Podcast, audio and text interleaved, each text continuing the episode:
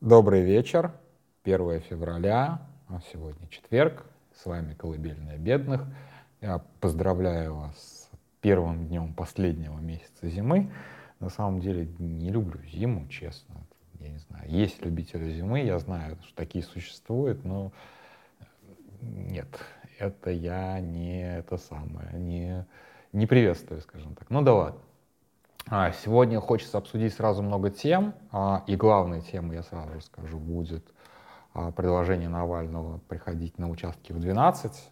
Но сначала, конечно, стоит поговорить о делах европейских. Во-первых, э, дали мощный, выписали мощный пендель Витьку, про которого была, по-моему, поза, поза, поза какая, ну, в общем, какая-то на этой неделе голосовуха все прошло примерно как бы, как я и думал, что как бы, когда человек стал перед выбором э, кормить своих э, спонсоров, скажем так, или, э, или лишиться денег, он как бы понял, что надо в любом случае эти 50 миллиардов это не венгерские 50 миллиардов, и тут был как бы такой выбор.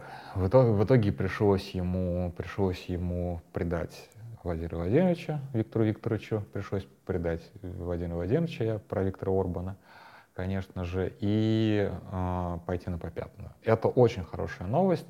И, но тут надо понимать про эти 50 миллиардов, что эти 50 миллиардов это не сколько военная поддержка, сколько поддержка существования Украины как государства как такового. Это прям супер важно понимать, потому что, естественно, в а, украинском бюджете сейчас чудовищный дефицит, понятно откуда образовавшийся, а, чудовищные совершенно военные расходы, чудовищные потери, собственно, ну, само вторжение — это большой удар по экономике, разумеется, да, э, Украина лишилась существенной части своей экономики. Более того, а, любая мобилизация выгребает просто оставшийся как бы, рабочий пул. Да? Плюс, точнее здесь минус, да, гигантское количество беженцев. Это все, это все не могло не, не сказаться. И без этих денег э, воевать, может быть, как бы и, и можно было бы, да, но существовать, именно функционировать как, полно, как полноценному государству, ну, мягко говоря, не очень. То есть это на самом деле, конечно, эти деньги очень сильно развязывают э, руки украинскому правительству. Здесь, конечно же, есть опасность. И здесь я, извините, не то чтобы на стороне Виктора Орбана, но это тоже важно понимать, что все-таки как бы в Украине а, была и остается достаточно серьезная коррупция, и а, ну, это как бы большой соблазн будет но много из этих денег спиздить. Да, и, конечно же, а, контроль здесь должен быть. И я надеюсь, Евросоюз приложит максимум усилий на то, чтобы эти деньги пошли туда, куда, куда они должны пойти, а не по карману. Потому что это, конечно, будет гигантское поражение для Украины, если даже если, даже если один миллиард из этих 50 будет спижен. Ну, о, ладно, один миллиард, конечно, погода не сделает, но все равно это как бы, это очень и очень как бы такая вещь. Слишком, слишком много людей все равно как бы думает в первую очередь о своем кармане, а уже потом о том, что, собственно, как бы страна, в общем-то, не в самом не в самом э, лучшем положении сейчас находится. Так, напомню так на секундочку, что в России во время дефолта 98 -го года испарились 5 миллиардов, ну, по нынешним деньгам это, наверное, миллиардов 10 уже, просто испарились, никто не знает, где они. То есть как бы было расследование, в итоге пришли к выводу, что они не были украдены, ну вот как-то и украдены они не были, и не нашлись. Ну вот примерно такой вывод был сделан. Ну, неважно, Россия все равно не Украина, но ситуация тогда была, помните, критическая, но это не, как бы, не помешало людям просто как бы вот этот вот экстренный транш просто взять и исчезнуть.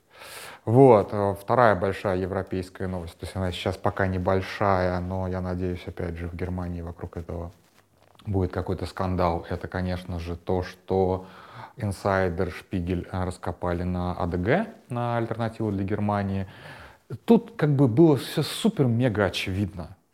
как бы ну, все, кому надо, все прекрасно понимали, что АДГ — это абсолютно марионетки Кремля и э, абсолютно делают то, что скажут АП. Это вот как бы...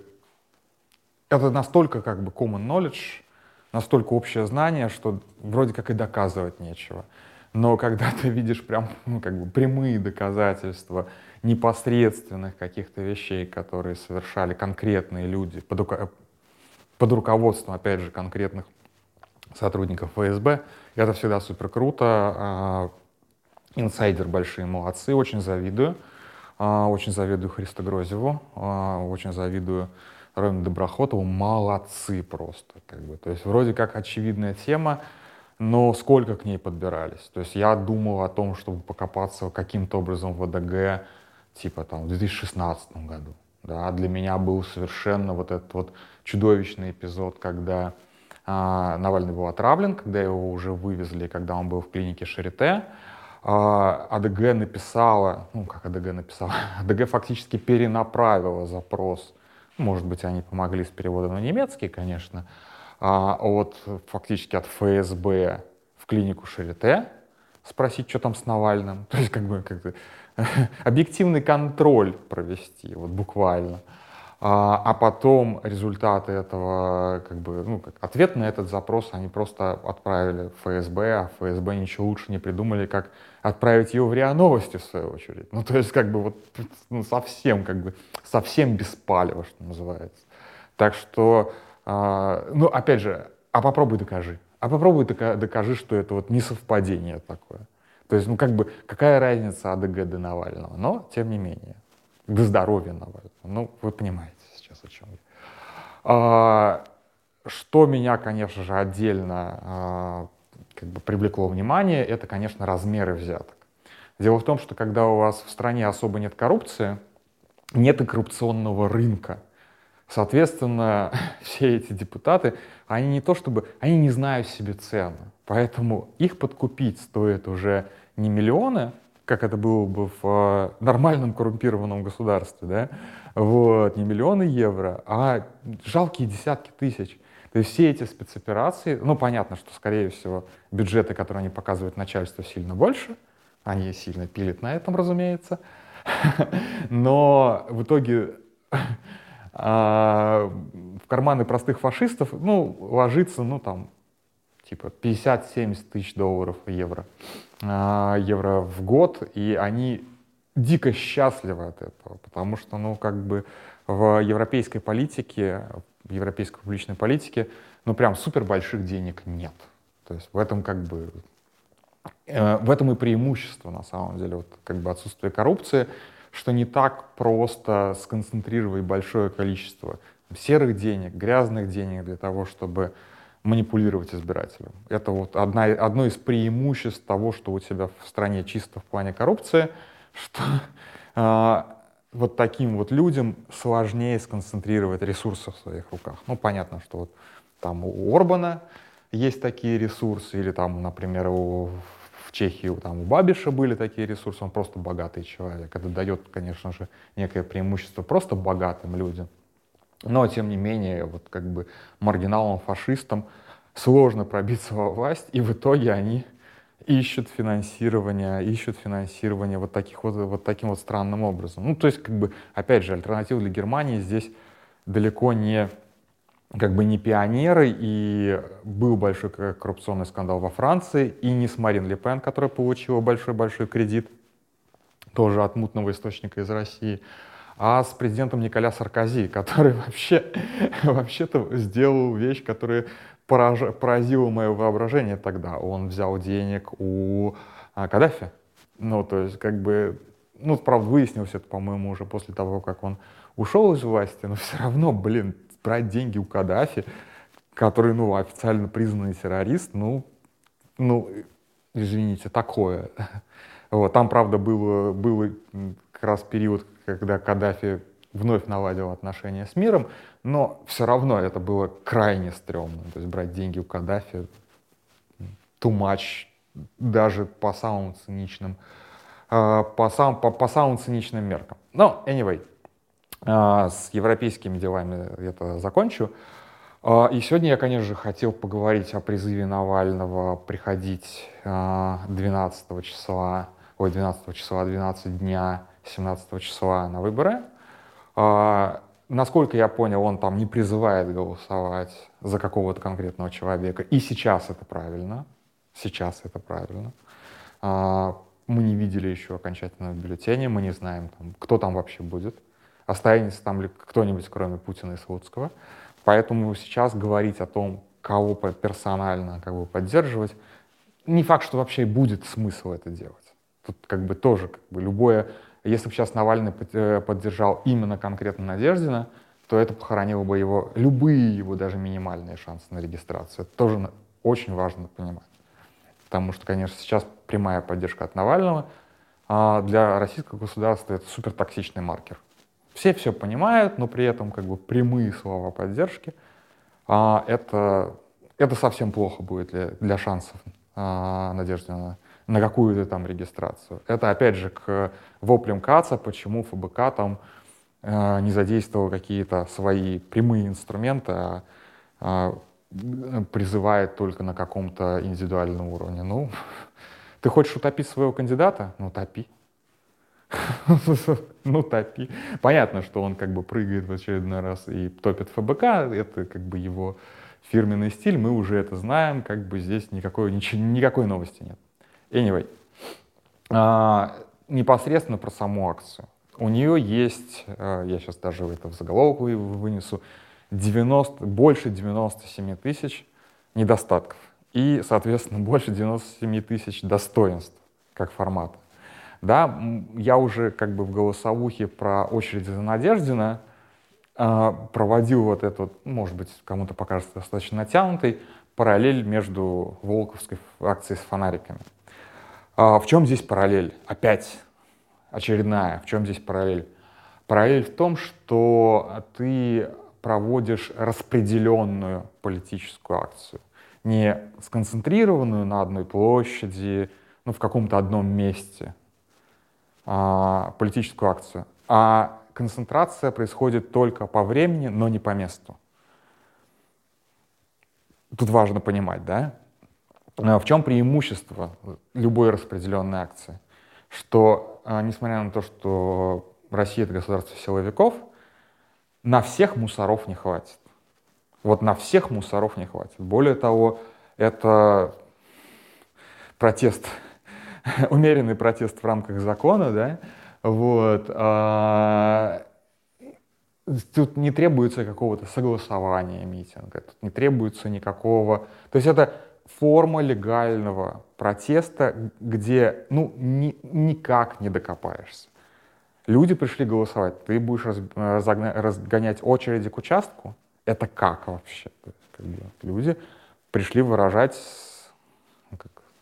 ты сам, собственно, призвал людей официально, да, а, Центр избирком официально пригласил, там же рассылается приглашение, если кому они до сих пор приходят, на, на выборы. То есть как бы э, государство официально пригласило людей а, принять в этом участие, и после этого как-то гнать их, ну, это странно, да, то есть как бы я понимаю, что, опять же, они что-нибудь там придумают, э, поставить какое-нибудь усиление или еще что-нибудь такое, но акция, которая приходит одновременно в 97 тысячах местах, разогнать невозможно.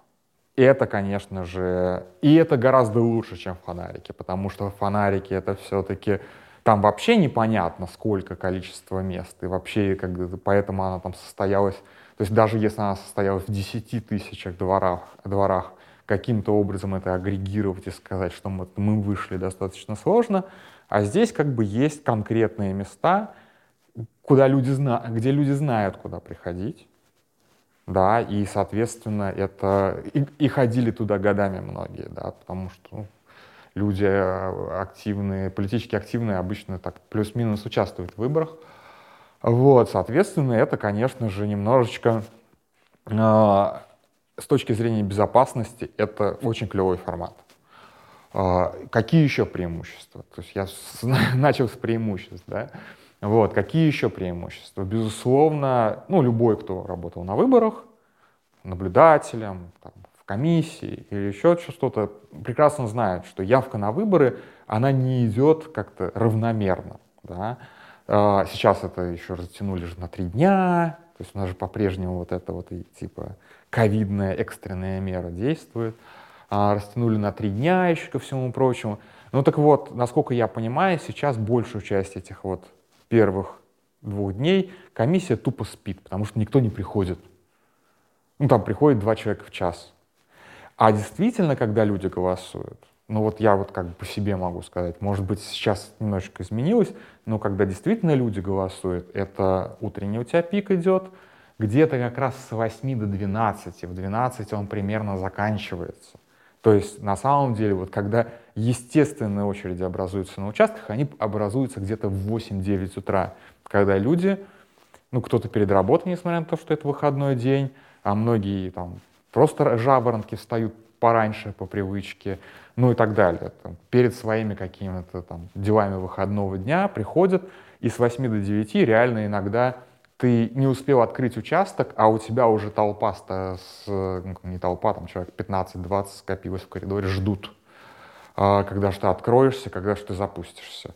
И еще жалобы катают, что ты вот на 3 минуты позже открыл участок, это нарушение, это правда нарушение. Вот, то есть на самом деле, но я себе опять же представляю, что для Навального, там, ну вообще в принципе для, для, для нас, либерах, условно говоря, призвать кого-то приходить в 8 утра и стоять в очереди, ну это было, ну, это было бы too much. Это правда, потому что в основном как бы интернет-публика — это люди, в общем-то, как-то, можно сказать, более вечернего склада. Хотя я тут могу ошибаться, на самом деле. Правда. Не знаю, я просто у меня вечерний канал, вот, поэтому, может быть, я неправильно вообще, в принципе, смотрю на мир, но тем не менее, призвать людей приходить в 8 утра, это было бы как бы too much, а позже это вот как раз не очень хорошо, потому что а, гарантированно с двух и где-то до, там, наверное, шести вечера комиссия спит. Это практически как бы там приходит два человека в час. Вообще делать нечего. С двух до шести обычно как раз половина комиссии имеет возможность уехать, спокойно уехать на домное голосование, потому что потока практически нет. Ну вот это вот все, то есть как бы вот середина дня она всегда расслабленная. И создать очередь а, в два часа, это вот там будут гарантированно только твои сторонники, а, и тогда акция лишается еще одного своего маленького смысла. Дело в том, что да, по закону агитировать а, когда выборы уже начались, ну и еще день тишины перед выборами, абсолютно устаревшая, кстати, а, мера, доинтернетная такая мера, а, ее, естественно, надо отменять, а, агитировать в день выборов, ну вот ну никак нельзя. Но, тем не менее, когда у тебя есть прям большая очередь, которая стоит и очевидно пришла голосовать против Путина, ну, люди, которые пришли в это же время голосовать за Путина, принудительно, и так далее, могут осмелеть, скажем так, и поставить галочку не там, где их просит начальство. То есть это на самом деле это очень хорошо. Это там, может быть, это плюс-минус там процентик, так, да, но это как бы, это, это, это, большое, как бы, это большое количество людей, этот процентик так, на, на самом деле. То есть это как бы, это классный побочный эффект. Это прям офигенно, да, то есть, э, ну и наверное, последнее такое достоинство, это, конечно же, а, ну, как бы чувство локтя, да, чувство единения. Ну, то есть фактически это митинг, но при этом не митинг. Это то, что как бы было на очередях, а, когда собирали подписи за Надеждина. То есть это вот как бы у нас тут практически в каждом районе проходит маленькое массовое мероприятие, но оно как бы оно видное, оно существенное, его никак невозможно игнорировать, потому что 10 человек — это тоже очередь. Более того, как бы не...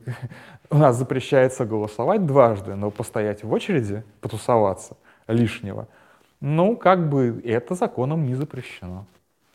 Ты как бы, у нас же в паспорт не ставится отметка о том, что ты проголосовал, или там тебе не мажут пальцем чернила, ой, пальцем, чер, чернила, э, чер, чернила не наносят на палец, как там в других регионах, э, ой, в других регионах, в других странах, с, с отметкой, что ты проголосовал. А, как бы мент не может как бы сказать, ну ты голосовал уже. Хотя, в общем-то, менты дежурят на избирательном участке, обычно по трое. А, опять же, здесь, может, ситуация изменилась, раньше по трое дежурили.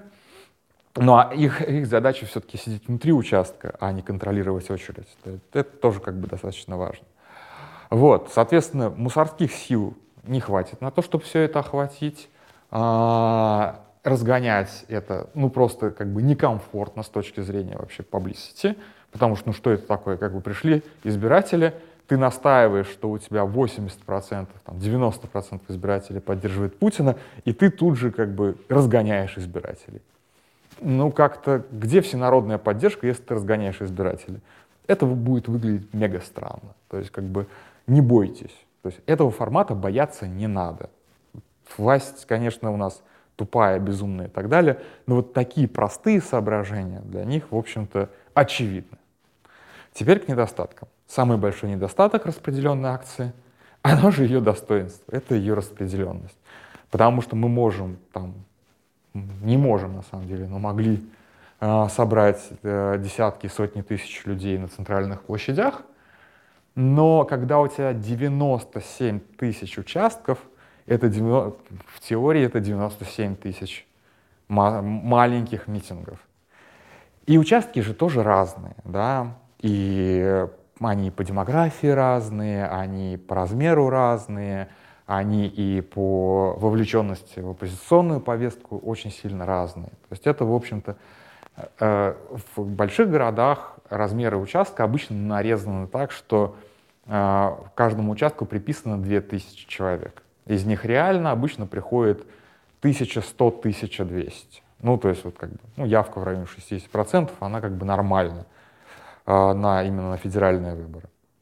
Соответственно, раб, стандартный рабочий день федеральных выборов, раньше был, сейчас нет, конечно, потому что сейчас три дня, это, соответственно, 12 часов. За 12 часов у тебя проходит 1200 человек. Это получается, ну, как бы, грубо 100 человек в час.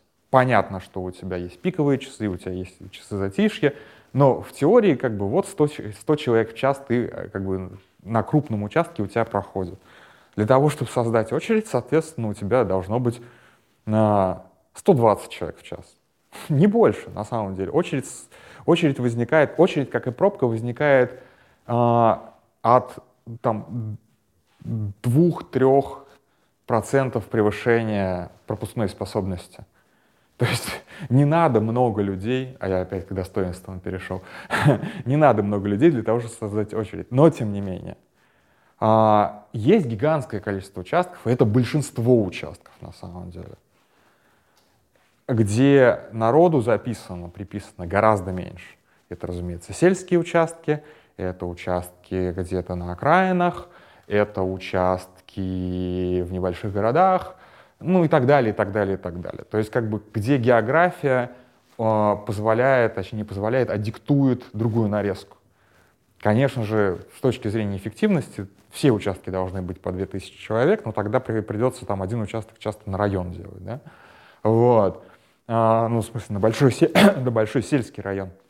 И людям нужно преодолевать десятки километров для того, чтобы проголосовать. Поэтому, конечно, участок в каждом селе если в селе там 300 человек, то и на участке будет 300 человек. Есть участки при там, СИЗО, при больницах, но это как бы это маргинальные случаи, мы их выкидываем. Но тем не менее большая часть, вот прям большая часть участков это участки маленькие. А, тут опять же, может быть, я сейчас ошибусь в статистике, может быть, это не так, но вот по, по ощущениям это так. Просто для того, чтобы обслужить гигантскую территорию России, нужно создавать гигантское количество участков а, в малонаселенных территориях. И там никаких митингов не будет. Гарантированно. То есть там как бы э, оттуда можно привести картинку, ну вот, смотрите, село Хуево-Кукуево, никаких в 12 часов голосующих нет. Там их вообще нет. То есть вот эта вот комиссия, которая сидит 12 часов, точнее, трижды по 12 часов, будет обслуживать 300 человек. Вот посчитайте, 300, 36 часов на 300 человек. Это, соответственно, 10 человек в час. Ну, то есть вот я правильно же посчитал, да? Вот. А, меньше, меньше 10 человек в час. Там невозможно создать очередь. Только если эта деревня вся договорится и вся придет в один час, в один день, что, конечно же, в нашем атомизированном обществе нереальная задача. Поэтому, конечно же, в, эта акция, она для крупных городов. В этом ее как бы не то, что недостаток, ну как бы от, отсутствие тотального охвата. То есть тотальный охват получается на самом деле только в городах, где есть вот эти вот участки по 2000 человек, ну около, там, от 1000, наверное, до 2000 человек. Вот там как, как бы эта акция имеет шанс на успех. То есть э, у нас не будет 97 тысяч митингов. У нас, грубо, наверное, будет несколько тысяч митингов. Это надо прям прекрасно и четко понимать, что картинка, конечно, будет хорошая там в Москве, в Екатеринбурге, а в, Петербурге, в Москве, в Санкт-Петербурге, в Екатеринбурге, там в Самаре, в Нижнем Новгороде, в миллионниках, короче. А условно говоря, в какой-нибудь там это самое, в каком-нибудь отрадном Самарской области уже такой картинки, скорее всего, не сложится. Хотя черт его знает, что я как бы людям диктую, да? Вот. Но тем не менее, чем меньше, чем меньше населенный пункт, ну там на самом деле и охват оппозиционной повестки достаточно как бы становится все слабее и слабее. Соответственно, там будет просто как бы люди, даже если они хотят проголосовать против Путина, они просто, возможно, будут не знать об этой акции. Вот, когда вот там, опять же, сейчас про Каца скажу, Кац говорит про 60 миллионов, ну, учитывая вот как бы атомизацию и распределенность России, ну, в городах, как бы, в городах это работает, в крупных городах это работает. А, соответственно, показать мы увидим очень много всего в социальных сетях, безусловно. Что люди, которые будут стоять в этих очередях, если они будут стоять в этих очередях, а, мы увидим большое количество видеоматериалов. Вот мы тут стоим, мы тут пришли, нам тут весело. Мы тут песни, например, поем или стихи читаем, черт его знает. Можно петь группу Би-2, например, сейчас. А вообще очень много песен сейчас можно петь, которые как бы и не запрещены, но и как бы сразу понятен оппозиционный настрой. Земфиру ту же самую, там, я не знаю. А, ну, не шаманы же, да, как бы, ну, вы понимаете сейчас, о чем я. Пугачеву можно петь как бы «Миллион алых роз». Почему нет? Как бы вполне себе это звучит ужасно, но для меня, я не люблю Пугачева, вот, но, но «Миллион алых роз» вполне себе звучит как гимн такого Э, как гимн такого митинга распределенного. Вот. А, но у нас будет сотни сообщений в соцсетях, что честных сообщений, не ботов. И я пришел, и никого нет. А вы где все? Ну, то есть, как бы, это тоже будет. То есть, какое-то разочарование будет. Какое-то вот, как бы, типа, эта акция не сработала. И, разумеется, пропаганда сделает из это, из этого подборку какую-то, из этого нечто слепит, нечто раздует, что вот как бы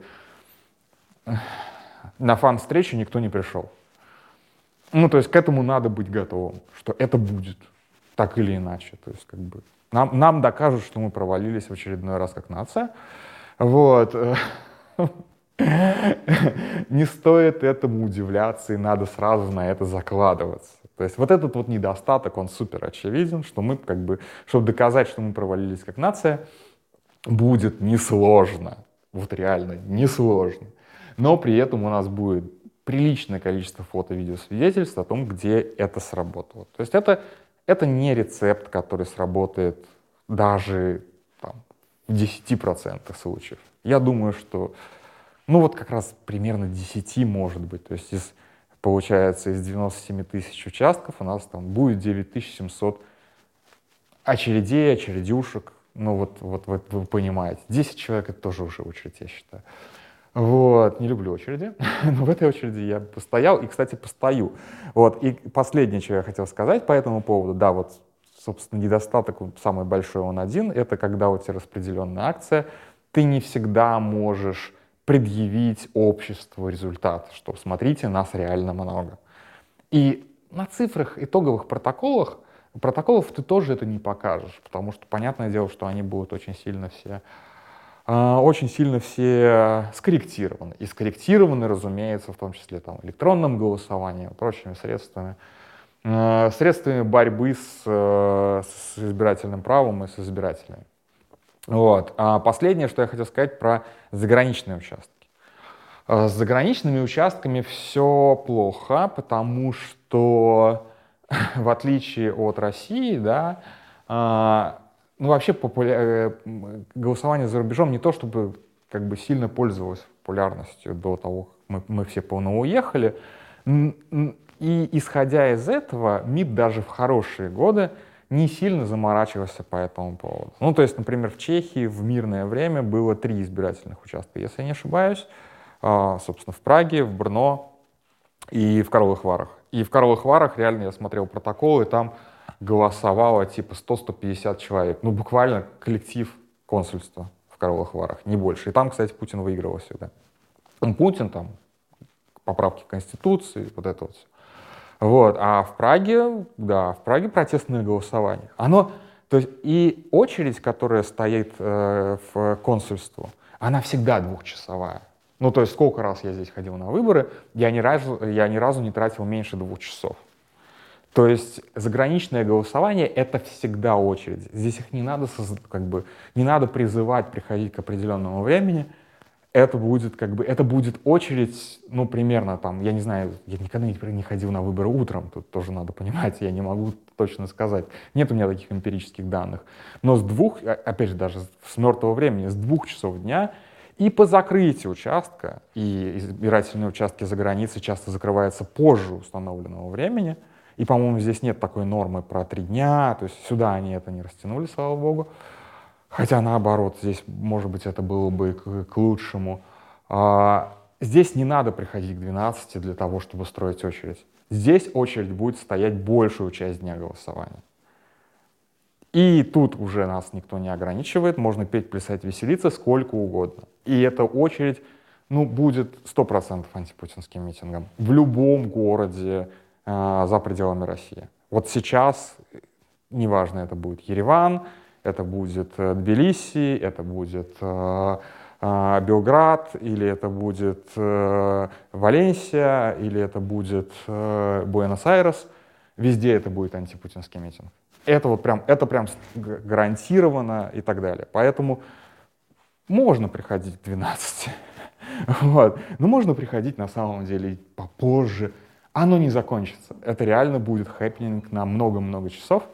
Вот. И, к сожалению, вот россияне, кто не уехал, увидят, опять же, это только через интернет. Но я был просто как бы в этих очередях, и это было как бы, несмотря на то, что там, опять же, атомизация, никто ни с кем особо не общался, это было по духу, по ощущениям, прям, что да, мы пришли сюда, чтобы хотя бы выразить свое фе по поводу того, что происходит в России. И это было еще до войны. И это было еще до войны. Так что в этом плане, э, кто уехал, можете расслабиться. Не надо обязательно просыпаться к 12. Можно подойти попозже, и у вас все равно все будет. Вот такие дела. Но, как бы, опять же, призыв есть призыв. Хотите приходить к 12, приходите к 12 соответственно, запрудим всю улицу. Вот.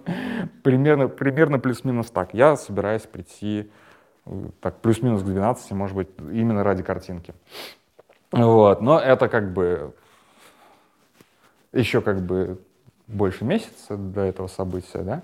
Вот. Может, еще все переменится. Посмотрим. В любом случае, я э, как бы э, мне скорее все это нравится, но как бы цинично холодным взглядом надо сразу же заранее знать и заранее понимать недостатки этого предложения и не удивляться, если эти а, недостатки будут использованы против нас. Просто как бы, да и похер, честно. Вот реально, да и похер. На этом все. Спокойной ночи.